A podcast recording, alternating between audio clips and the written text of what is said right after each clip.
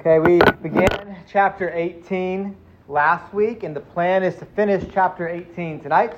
So we're seeing in this text the further decline into sin and apostasy for the nation of Israel within the Old Covenant, which, for one thing, is making us very grateful, I, I hope, that to be that we are in the new covenant, which God has instituted and revealed to His people today.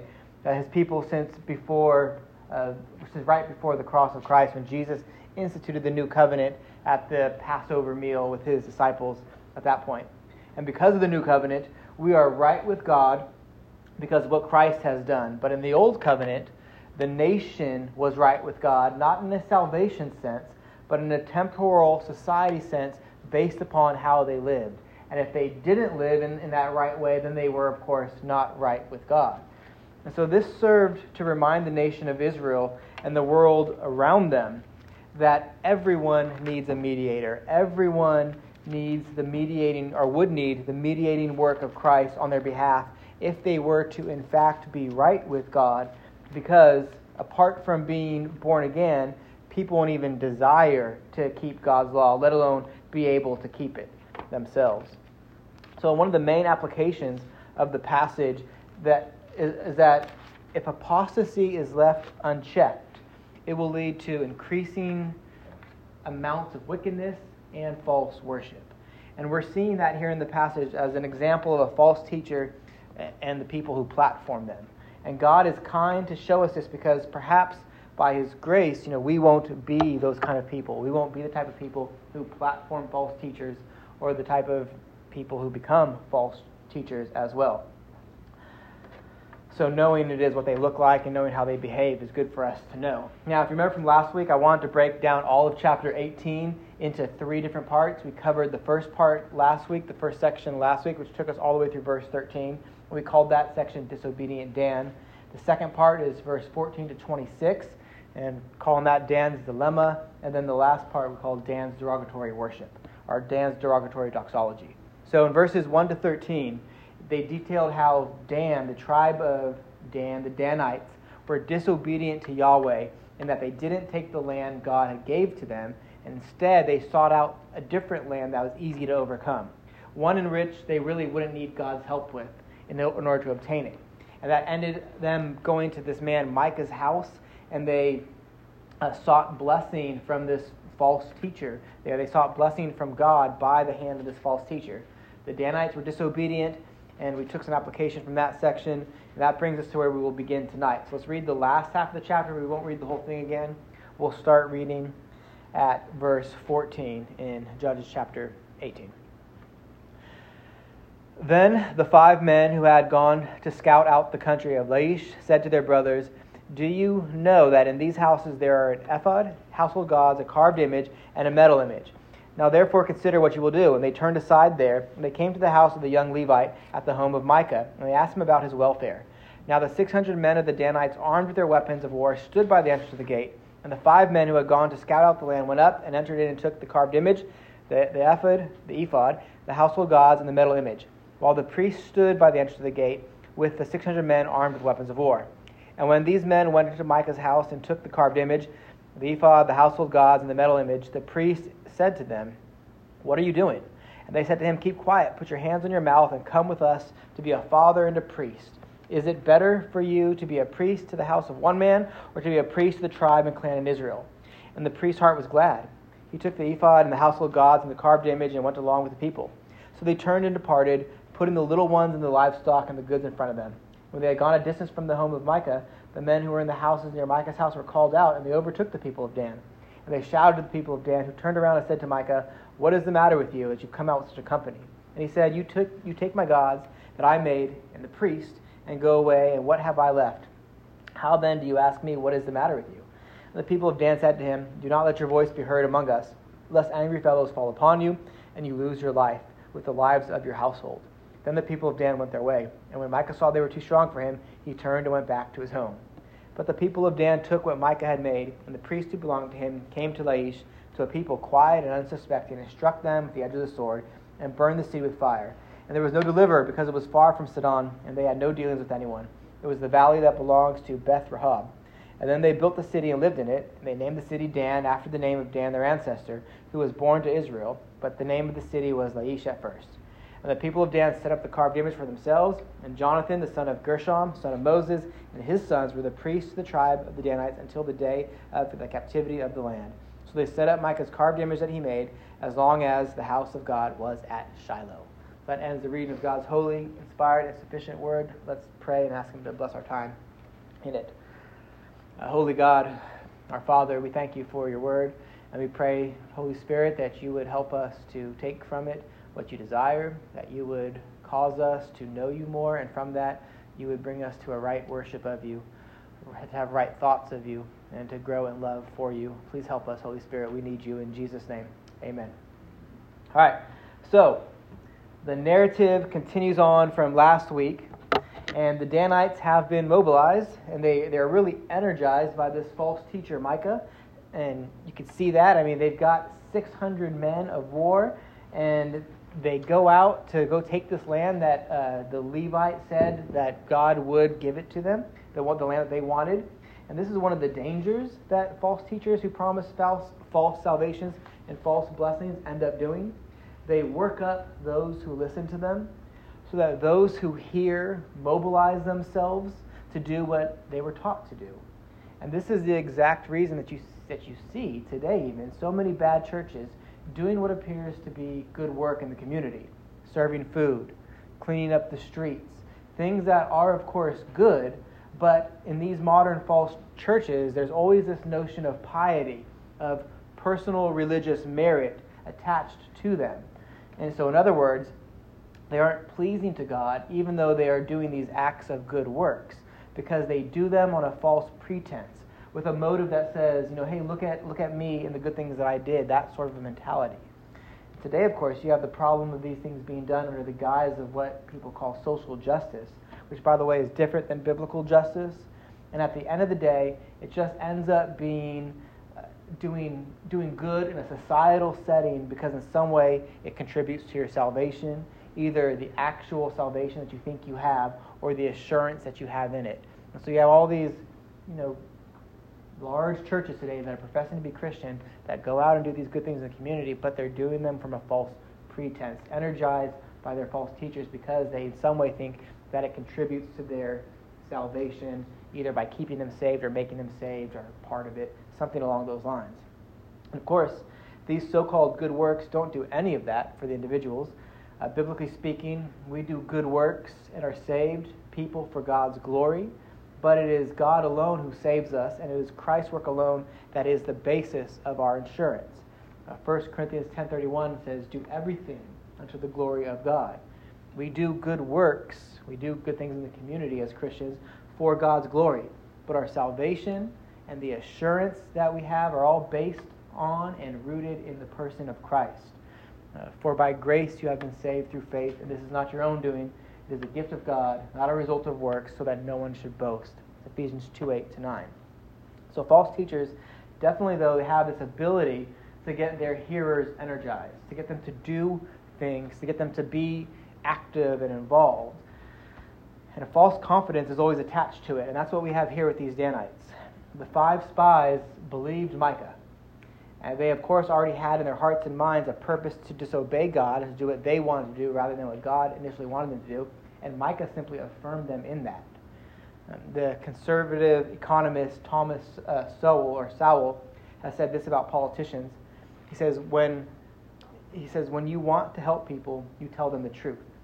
When you want to help yourself, you tell them what they want to hear. And that's really what Micah has done here. He wasn't really wanting to help them. He was wanting to help himself. So he told them what they wanted to hear. Because he, if he, Micah was to tell, or the Levite was to help um, these Danites know the truth, he would have told them, No, God had set apart a land for you. The Amorites are in it. Go and take that. But instead, if you remember from last week, this Levite just told the Danites that, yeah, go ahead and, and take this land um, where the Sidonians are not uh, caring for it.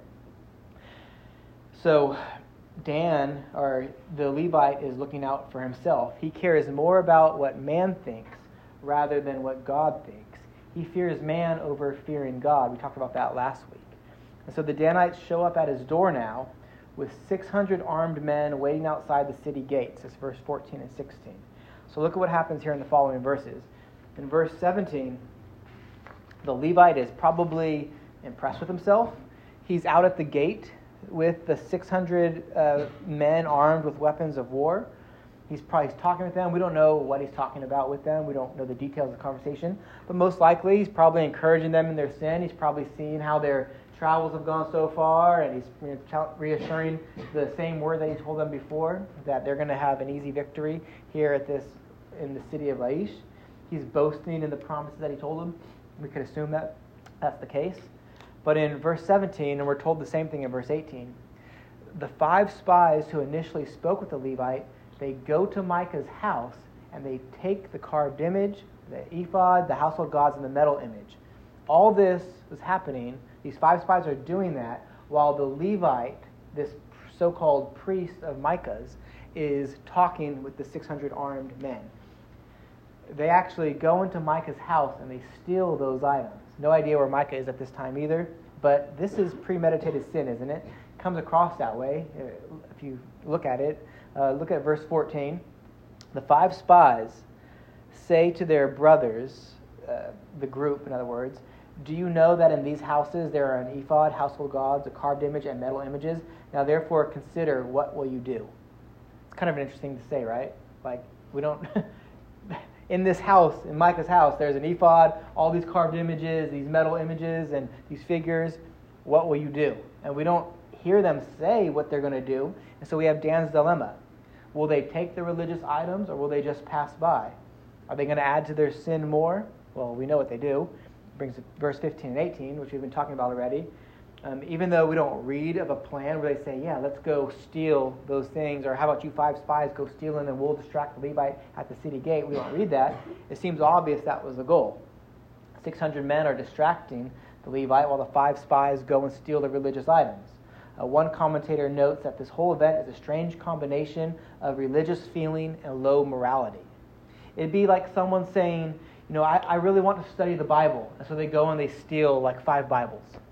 That'd be weird, right? Like, why, why would you have this religious leaning, but then also this low morality? He still needs to learn, yeah. So it's just an example of man's depravity.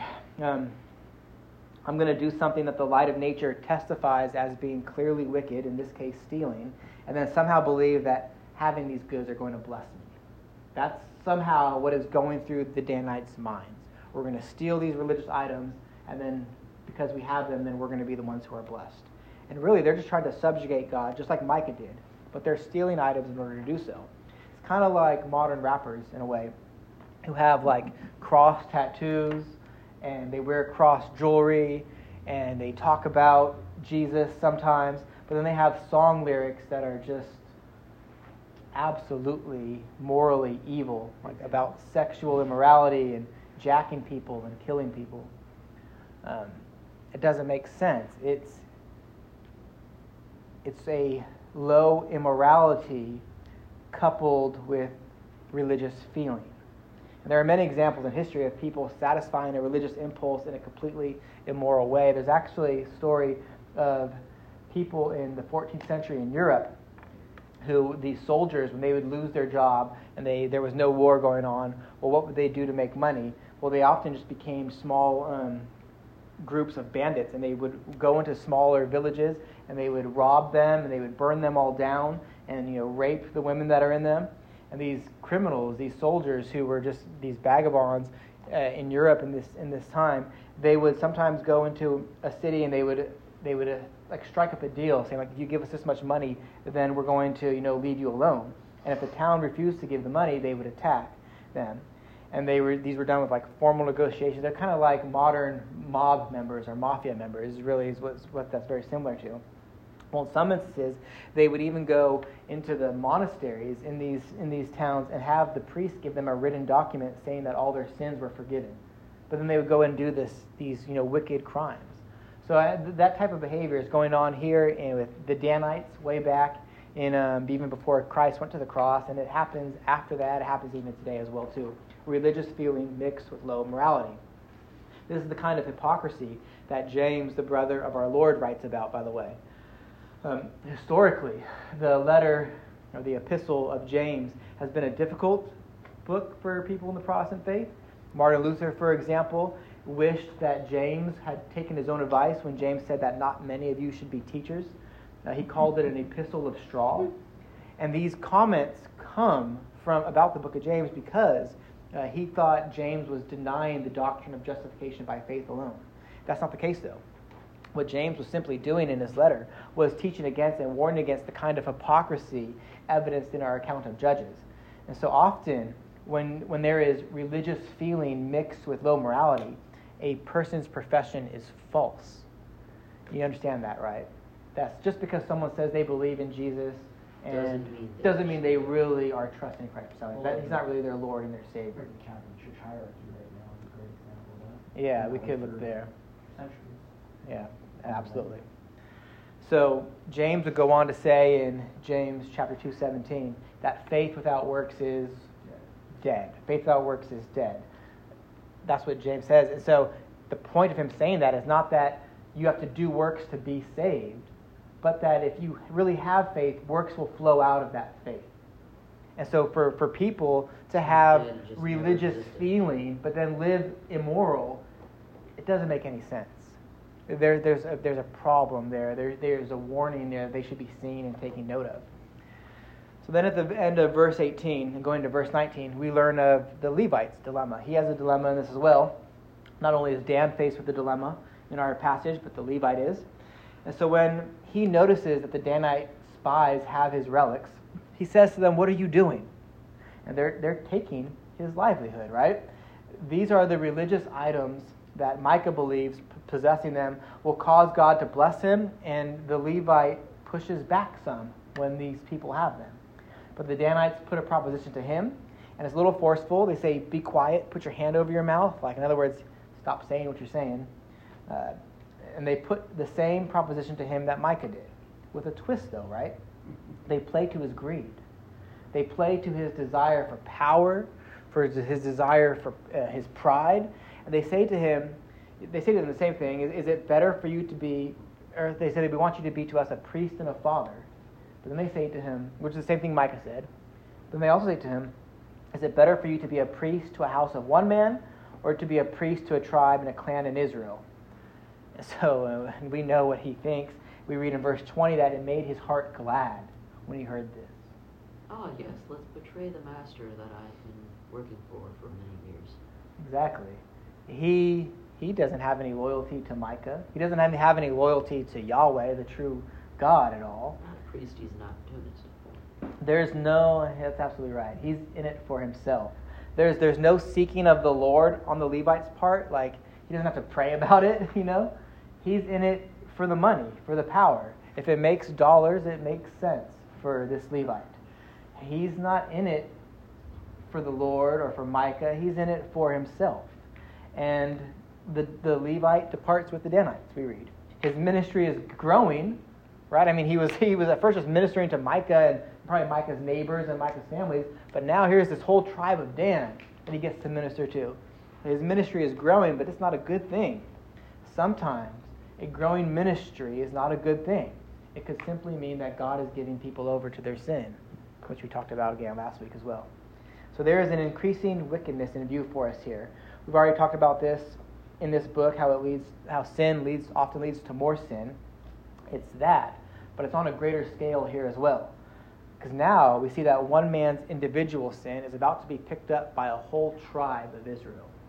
In Israel individually and as a whole are plunged plunging headlong greater into, into more sin. It's a depressing account, really. But it's good that God has recorded this here for us so that we can know about false teachers and those who prop them up. And we get a clearer picture of that as we continue, even. Verse 21 to 26 details Micah's return to the narrative. And so Micah and some of his neighbors catch up to the Danites. I think that's why, by the way, why it says that when the Danites took off, they put the children and the goods in front of them because they knew probably that if somebody, if Micah was going to come, he'd be coming from them from behind them. So the, the warriors were all in the back, the kids were in the front, and the, and the wives were in the front. And so we read in verse 22 that Micah overtakes them. It's kind of comical, really. Uh, the Danites are like, at this point, like, what's up with you, Micah? Why are you coming at us like this? You know, I'm sure. What do the, you mean? You just stole all my stuff.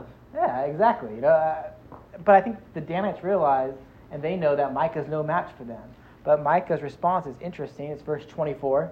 He says, uh, You take my gods that I made. So first, notice that. There's a conscience understanding on his part. He believes that a real God or gods are living inside of the little statues that he's made. And the prophet Isaiah points out the foolishness of this. We've looked at that before, but for Micah, this isn't just a game to him. It's worth taking a risk for him, to an extent at least. People who are caught in a false religion really do get invested in them.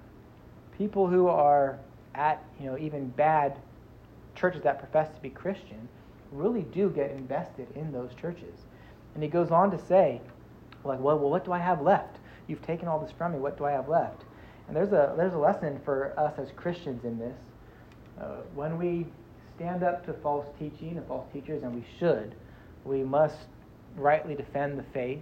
We must be able to give an answer for the hope that lies within us.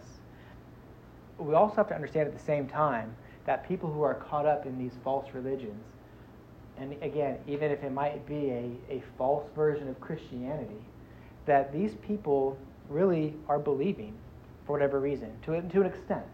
And so we should at the same time be truthful and, and not budge for a, an inch on the truth, but at the same time have some compassion on them. Because if it's not for God's grace, we could easily, easily be in that same position as them too, believing a lie. And, and this man, Micah, I mean, he's believing this lie. He's somewhat sincere. He's, he's deadly wrong, but he's, he's invested some.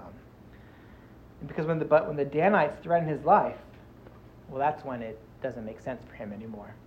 When the Danites threaten his life, here in um, verse 25, they say, Do not let your voice be heard among us, lest angry fellows fall upon you and you lose your life.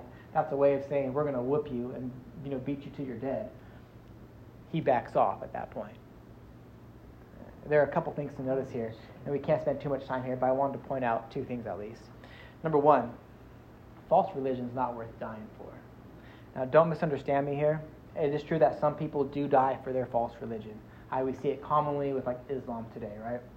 Like, uh, I guess we haven't really had this issue lately, but there was a, th- a thing maybe like a decade ago, maybe not that long ago, where there were like these suicide bombers, and so people that were Muslim would strap a bomb to themselves and they would go into areas and they would blow themselves up to blow up a building and blow up this other crowd of people. And they did that because they thought they think that they would get blessings in heaven from Allah. And it's just Why? it's a lie, it's baloney. Was We don't have time to get into all, all of that. It's religious regular people. Yeah, yeah, yeah, religious Oh, okay. people. So, so people who believe false religions obviously do sometimes die for that. But Micah's false religion has exposed him here. When it came to death for Micah, it wasn't worth him dying. He was merely using this religious system as a means to bless himself. And guess what? When it wasn't going to be a blessing for him, when it was going to cost him something, he gave it up. He was quick to walk away from it. His household gods and his priests couldn't protect him. It's as if his false gods had forsaken him, and now he forsakes them to save his own skin. He's only in this system of worship for what he gets out of it. And listen, okay, there, there are many Christians today, professing Christians today, who are just like Micah, except they're practicing a false religion that is dressed up as the true faith, as Christianity. But as soon as it becomes hard for them to practice their faith, they'll abandon it because they aren't really worshiping God Almighty. Uh, Jesus tells a story about this relationship with Christianity in a parable. You know, the parable of the sower. You probably are aware of the parable of the sower. He explains to his disciples there like this in Matthew 13, 20, 22. He says, As for what was sown on the rocky ground, so let me back up a little bit. The parable of the sower is about this guy who's sowing seed. The seed represents the gospel. And so he's throwing it down, and the seed lands in different places. And there's these four different places where the seed lands. Each of those different places where the seed lands, the gospel lands, yields a different response. The first response is that you know the, the it doesn't go in at all and it just dies immediately. then the second two responses are what I'm going to read here. The last response is the only good response, where the seed takes root and it produces, you know, um, fruit a hundredfold, meaning that, that there is true salvation in that sense. But these other two places where the seed fell, it didn't produce true salvation. But listen to what Jesus uh, explains it as. This is verse 20 in Matthew 13. He says, As for what was sown on rocky ground, this is the one who hears the word and immediately receives it with joy. So there are people that hear the gospel, hear the good news that they can be restored and be right with God, and they receive it with joy and happiness. And then in verse 21, yet has he has no root in himself, but endures for a while, and when tribulation or persecution arises on account of the world, immediately he falls away. In other words, they leave the faith because life is hard, because of tribulation or persecution. Verse 22 As for what is sown among thorns, this is the one who hears the word, and then the implication is that he becomes part of you know the church in some sense. Then it says, But the cares of the world and the deceitfulness of riches choke the word, and it proves unfruitful. So we've seen this even as a church before ourselves, right? Where we have people who are part of the church, they join the church, they get baptized, they take communion, but then all of a sudden there's a change. And there could be a number of different reasons for that. But Jesus describes it as, you know, tribulations in the world, sometimes persecutions, difficult things happen in life, and people just don't actually end up believing and they walk away from the faith. Well, the, the faith in that case wasn't worth wasn't worth it for them because it was no longer blessing them. And you could even think back, you know, we have it easy as Christians today, uh, living in, a, in a nation where we have the freedom of religion back when Christianity first started, you were immediately persecuted. You were, you know, often put to death for doing so. And so the early church, they met underground. Uh, they, was, they had to meet in secret. And what was happening in many cases was that the authorities would find people who were professing to be Christian and they would ask them, you know, do you deny that Caesar is God? And they would they would because they're scared or maybe because they weren't truly believing they would say oh no no no caesar is god we're not christians. They would they would say that they're no longer truly uh, that they're not true christians. And then their church would hear about that and they would kick them out the church because they they lied about their profession of faith to save their own life. Well then in when the edict of milan passed and it, there was freedom of religion in rome a lot of these people who denied christ then wanted to join the church again and churches had a really hard time. Like pastors of churches and the members of churches had a hard time. Like, what do we do? Do we let these people come back in? Or do we keep them outside of the church because they denied the faith when, it, when there's time for persecution? So we have it, we don't have to deal with that right now, and that type of a mentality might be something that we have to deal with in the future. But we have it easy right now to be a Christian. We don't have to deal with that sort of persecution. But if that comes, I mean, it is a it provides testimony to the fidelity and to the truthfulness of your profession of faith. There are people who appear to be really worshiping the Lord God, but when it's not beneficial for them to do so, they abandon the faith. And in that regard, Micah is similar, even though it's clear he was never worshiping the one true God. But he was quick to abandon them when it became threatening to his life. He never had faith. He never had faith. Yeah, that's Jesus' point in the parable. You know that that the seed went into the soil, but it was never truly took root. It was never a true faith. The second thing I want to say is, and this is a good thing for Christians, um, because for people who are truly worshiping the living God, because God has quickened us, because God has made us alive together with Christ, who is our righteousness and justification and hope, um, number one, he can't be taken from us. Someone could come into your house and they could take all your Bibles and your theology books, but you still have Christ. The government can come and seize this building. They can lock up all of your elders. They could put all the elders and pastors to death, even, and you would still have Christ. They could take away your own life. And guess what? You would still have Christ. In fact, in a sense, they're only doing you a favor as they'd be sending you to be with Him in glory. God can't be taken from you. Christ Jesus cannot and will not forsake His church. In John 10, Jesus says that His sheep hear His voice and that he knows us and he gives us eternal life, and that no one can snatch us out of his hand. Not even bodily death can remove us from the hand of God Almighty. And if you have Jesus, friends, if we have Jesus, people can take from us whatever they want because we have the most important thing. we, we have the one thing that matters at the end of the, at the end of the day. That's Jesus himself. And Jesus can't be taken from us, as Micah had this false gods and this system taken from him. And so, for the sake of time, we need to continue on. We're in the last section now. A Dan's derogatory doxology. Now, when we think of doxology, maybe you think of a statement in the Bible, like the passage at the end of Romans 11, verse 33 to 36. That's a doxological statement. Or maybe you probably think of a short song, um, you know, Praise God from whom all blessings flow. It's a very short song. It's called the doxology. But in a general sense, doxology is simply a response to theology in adoration. And so there is good and proper doxology that's based on good and right theology, and then there's bad and derogatory doxology, which flows, of course, from bad theology. And it's the latter that we have here with Dan. Now, last week, we considered the characteristics of the people of Laish, the people that the Danites were looking to conquer, and there's no change in them. Dan swoops in there, verse 27. They conquer them, killing them, burning the city, and they rebuild it, and they name it after themselves. They set up the images and the statues, and they set up the priests, and then we get an interesting commentary that it went on like this for Dan until the captivity of the land. Most people believe that that's in reference to the Assyrians in 2 Kings chapter 15, but it's debatable if it's the case. Some other people think that it might actually just be until the Philistines come in in, uh, in 1 Samuel. I'm not sure either way. But then also, verse 31, we read that Micah's carved image was up as long as the house of God was at Shiloh. So then, a couple things. Number one, did you notice the name of the Levite? We yes. finally got a name for the Levite. We didn't get a name in chapter 17. We didn't get a name in chapter 18 until the very last two or three sentences of the chapter.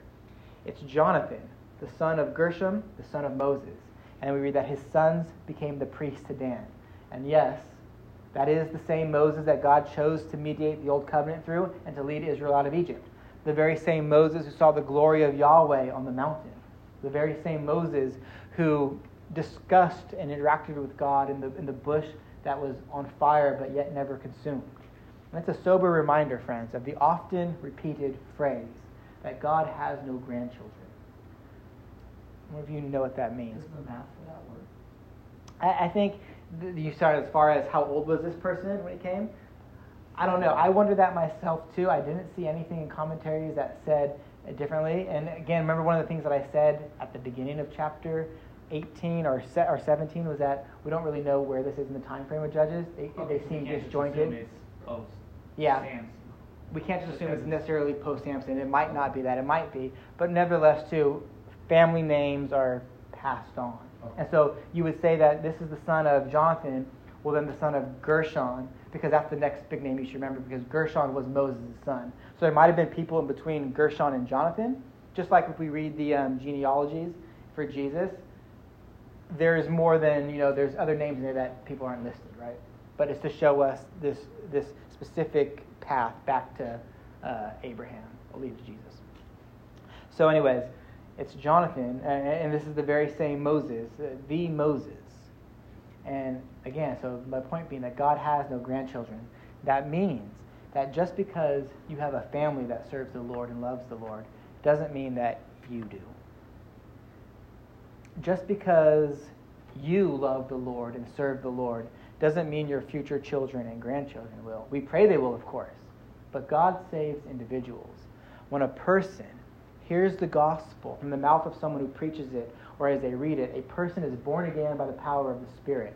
You're not just automatically a Christian because your parents or your grandparents were Christians.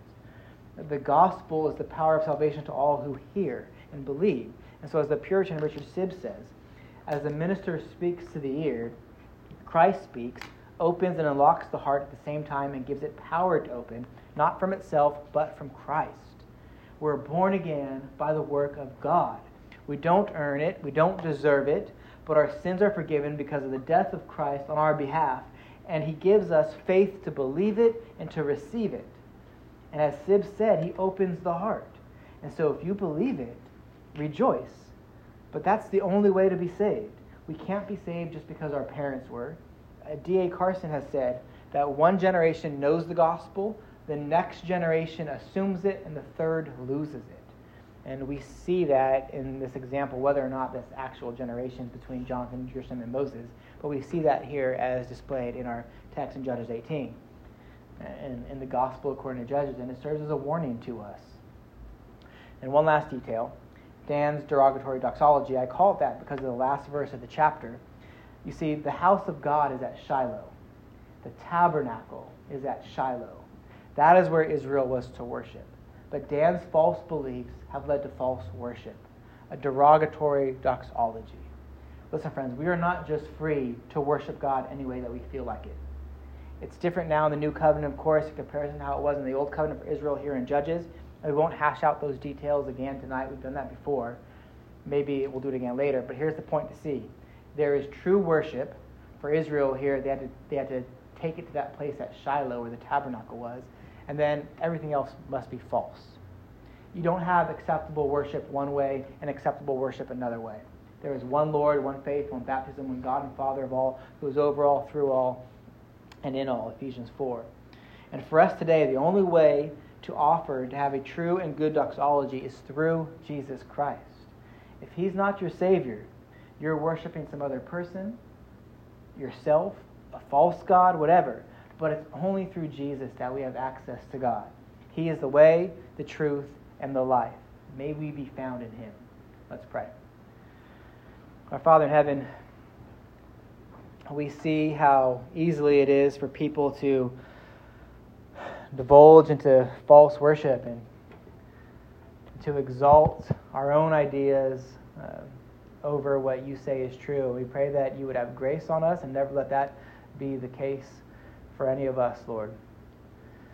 We thank you for Jesus and the, salvation that you provide through him. We know he is the door of the sheepfold that all of your sheep, all of your children, it is, uh, enter into a covenant relationship with you through him based upon what he has done and his, his in his righteous life and his payment for sin that we committed.